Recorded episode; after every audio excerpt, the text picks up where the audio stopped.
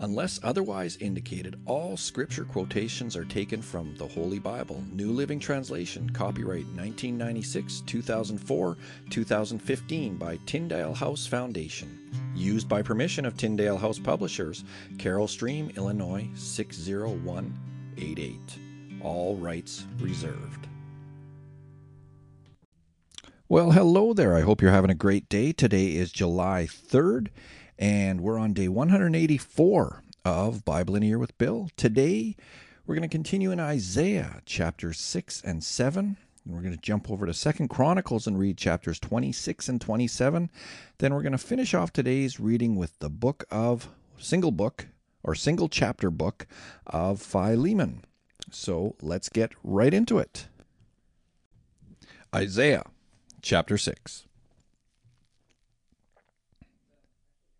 It was a year King Uzziah died that I saw the Lord. He was sitting on a lofty throne, and the train of his robe filled the temple.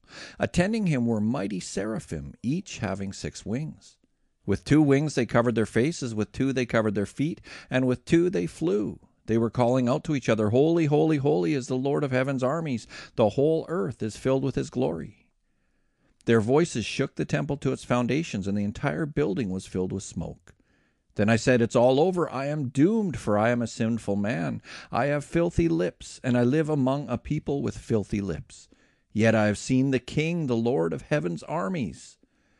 Then one of the seraphim flew to me with a burning coal he had taken from the altar with a pair of tongs. He touched my lips with it and said, See, this coal has touched your lips. Now your guilt is removed and your sins are forgiven. Then I heard the Lord asking, Whom should I send as a messenger to this people? Who will go for us? I said, Here I am, send me. And he said, Yes, go and say to this people, Listen carefully, but do not understand. Watch closely, but learn nothing. Harden the hearts of these people. Plug their ears and shut their eyes. That way they will not see with their eyes, nor hear with their ears, nor understand with their hearts, and turn to me for healing. Then I said, Lord, how long will this go on? And he replied, Until their towns are empty, their houses are deserted, and the whole country is a wasteland, until the Lord has sent everyone away, and the entire land of Israel lies deserted. If even a tenth, a remnant, survive, it will be invaded again and burned. But as a terebinth or a terebinth or oak tree leaves a stump when it is cut down, so Israel's stump will be a holy seed. Isaiah chapter 7 When Ahaz, son of Jotham and grandson of Uzziah, was king of Judah, King Rezin of Syria, and Pekah, son of Remaliah, the king of Israel, set out to attack Jerusalem. However, they were unable to carry out their plan. The news had come to the royal court of Judah Syria is allied with Israel against us.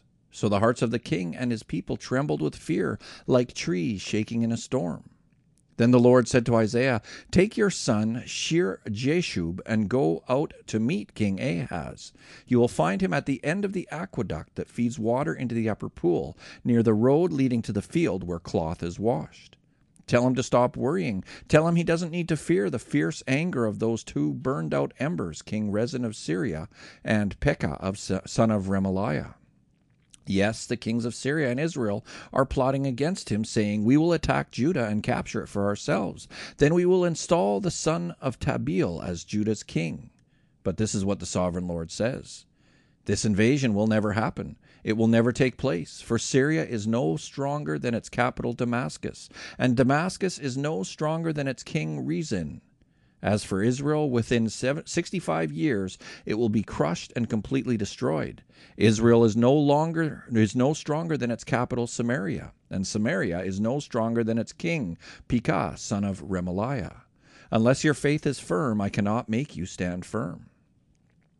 Later the Lord sent this message to King Ahaz. Ask the Lord your God for a sign of confirmation, Ahaz. Make it as difficult as you want, as high as heaven or as deep as the place of the dead. But the king refused. No, he said, I will not test the Lord like that. Then Isaiah said, Listen well, you royal family of David. Isn't it enough to exhaust human patience? Must you exhaust the patience of my God as well? All right then, the Lord himself will give you the sign. Look, the virgin will conceive a child. She will give birth to a son and will call him Emmanuel, which means God is with us. By the time this child is old enough to choose what is right and reject what is wrong, he will be eating yogurt and honey. For before the child is that old, the lands of the two kings you fear so much will both be deserted. Then the Lord will bring things on you, your nation, and your family unlike anything since Israel broke away from Judah. He will bring the king of Assyria upon you in that day the Lord will whistle for the army of southern Egypt and for the army of Assyria. They will swarm around you like flies and bees. They will come in vast hordes and settle in the fertile areas and also in the desolate valleys, caves, and thorny places. In that day the Lord will, Lord will hire a razor from behind from beyond the Euphrates River, the king of Assyria, and use it to shave off everything, your land, your crops, and your people. In that day, a farmer will be fortunate to have a cow and two sheep or goats left. Nevertheless, there will be enough milk for everyone because so few people will be left in the land. They will eat their fill of yogurt and honey. In that day, the lush vineyards, now worth a thousand pieces of silver, will become patches of briars and thorns. The entire land will become a vast expanse of briars and thorns, a hunting ground overrun by wildlife. No one will go to the fertile hillsides where the gardens once grew, for briars and thorns will cover them. Cattle, sheep, and goats will graze there. Second Chronicles chapter 26. All the people of Judah had crowned Amaziah's sixteen year old son, Uzziah, as king in place of his father. After his father's death, Uzziah rebuilt the town of Elath and restored it to Judah. Uzziah was sixteen years old when he became king, and he reigned in Jerusalem fifty two years. His mother was Jecoliah from Jerusalem. He did what was pleasing in the Lord's sight, just as his father Amaziah had done.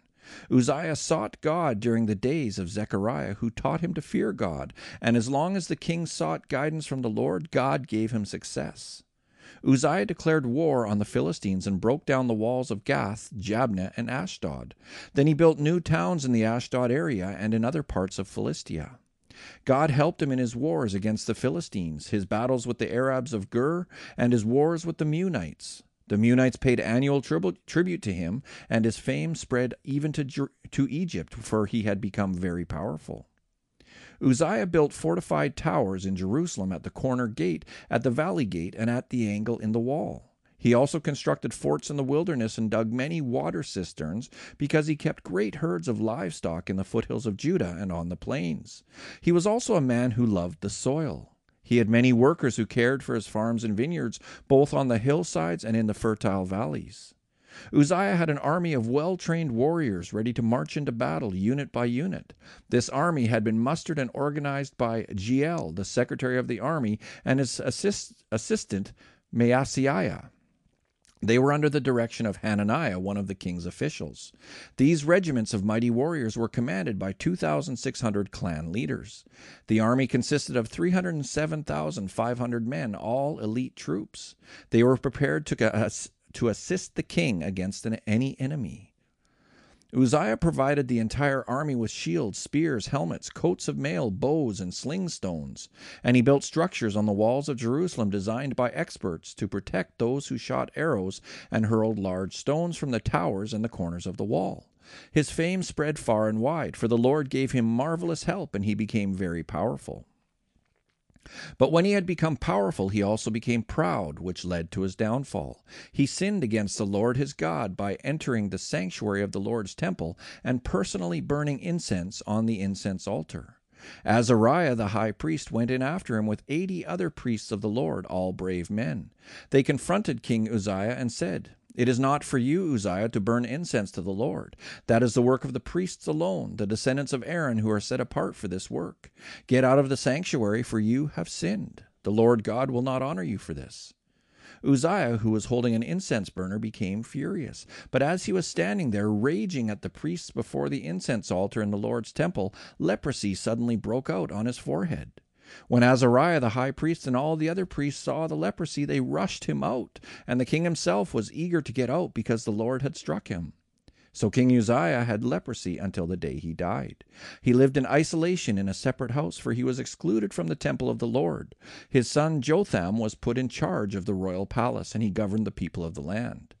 The rest of the events of Uzziah's reign, from beginning to end, are recorded by the prophet Isaiah, son of Amos. When Uzziah died, He was buried with his ancestors. His grave was in a nearby burial field belonging to the kings, for the people had said he had leprosy, and his son Jotham became the next king. Second Chronicles chapter 27. Jotham was 25 years old when he became king, and he reigned in Jerusalem 16 years. His mother was Jerusha, the daughter of Zadok. Jotham did what was pleasing in the Lord's sight. He did everything his father Uzziah had done, except that Jotham did not sin by entering the temple of the Lord. But the people continued in their corrupt ways.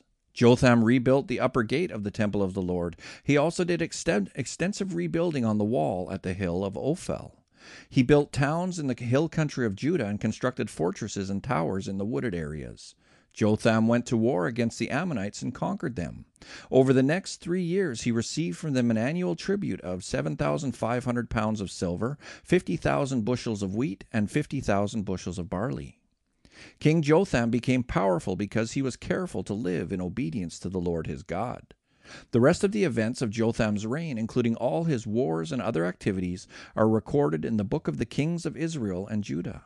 He was 25 years old when he became king, and he reigned in Jerusalem 16 years.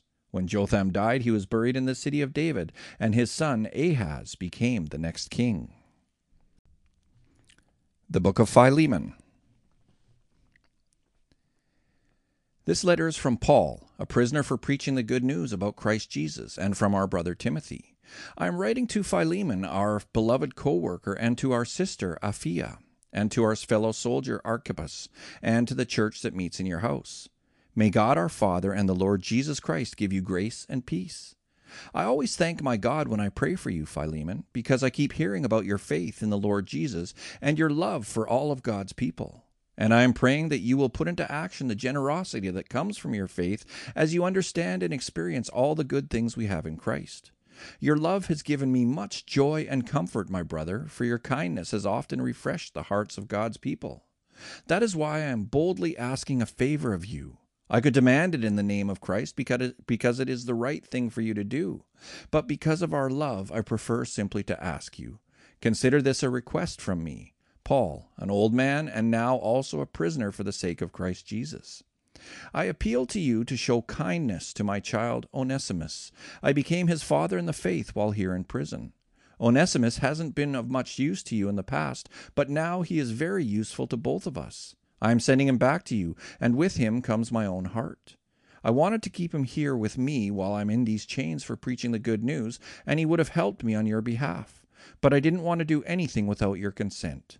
I wanted you to help because you were willing, not because you were forced. It seems you lost Onesimus for a little while so that you could have him back forever. He is no longer like a slave to you. He is more than a slave, for he is a beloved brother, especially to me. Now he will mean much more to you, both as a man and as a brother in the Lord. So if you consider me your partner, welcome him as you would welcome me. If he has wronged you in any way or owes you anything, charge it to me. I, Paul, write this with my own hand. I will repay it, and I won't mention that you owe me your very soul.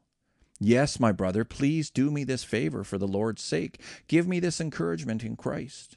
I am confident as I write this letter that you will do what I ask and even more.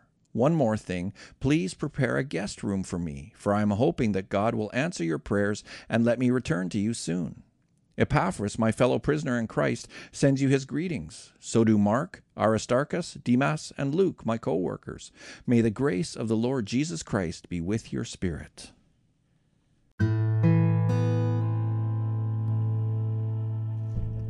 And so, Heavenly Father, I pray that you would bless the reading of your word today.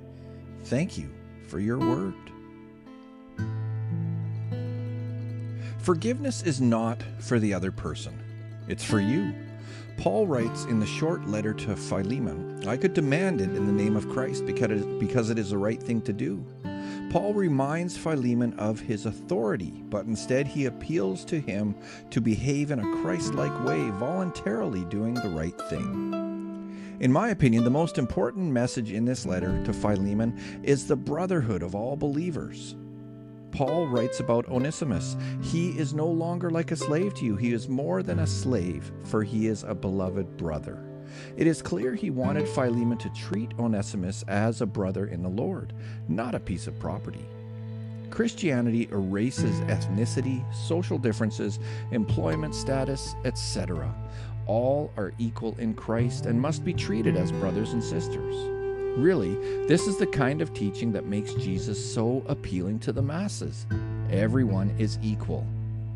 Also, this short letter is important because it is a reminder that before our own conversion, we were all like Onesimus, useless to our Lord and Master and slaves to sin. In this sense, Onesimus is a metaphor for all of us. But Christ forgave us all and welcomed us as brothers and sisters in the Lord. Thanks for joining me today here on Bible in a Year with Bill. I hope to see you tomorrow. Take care now.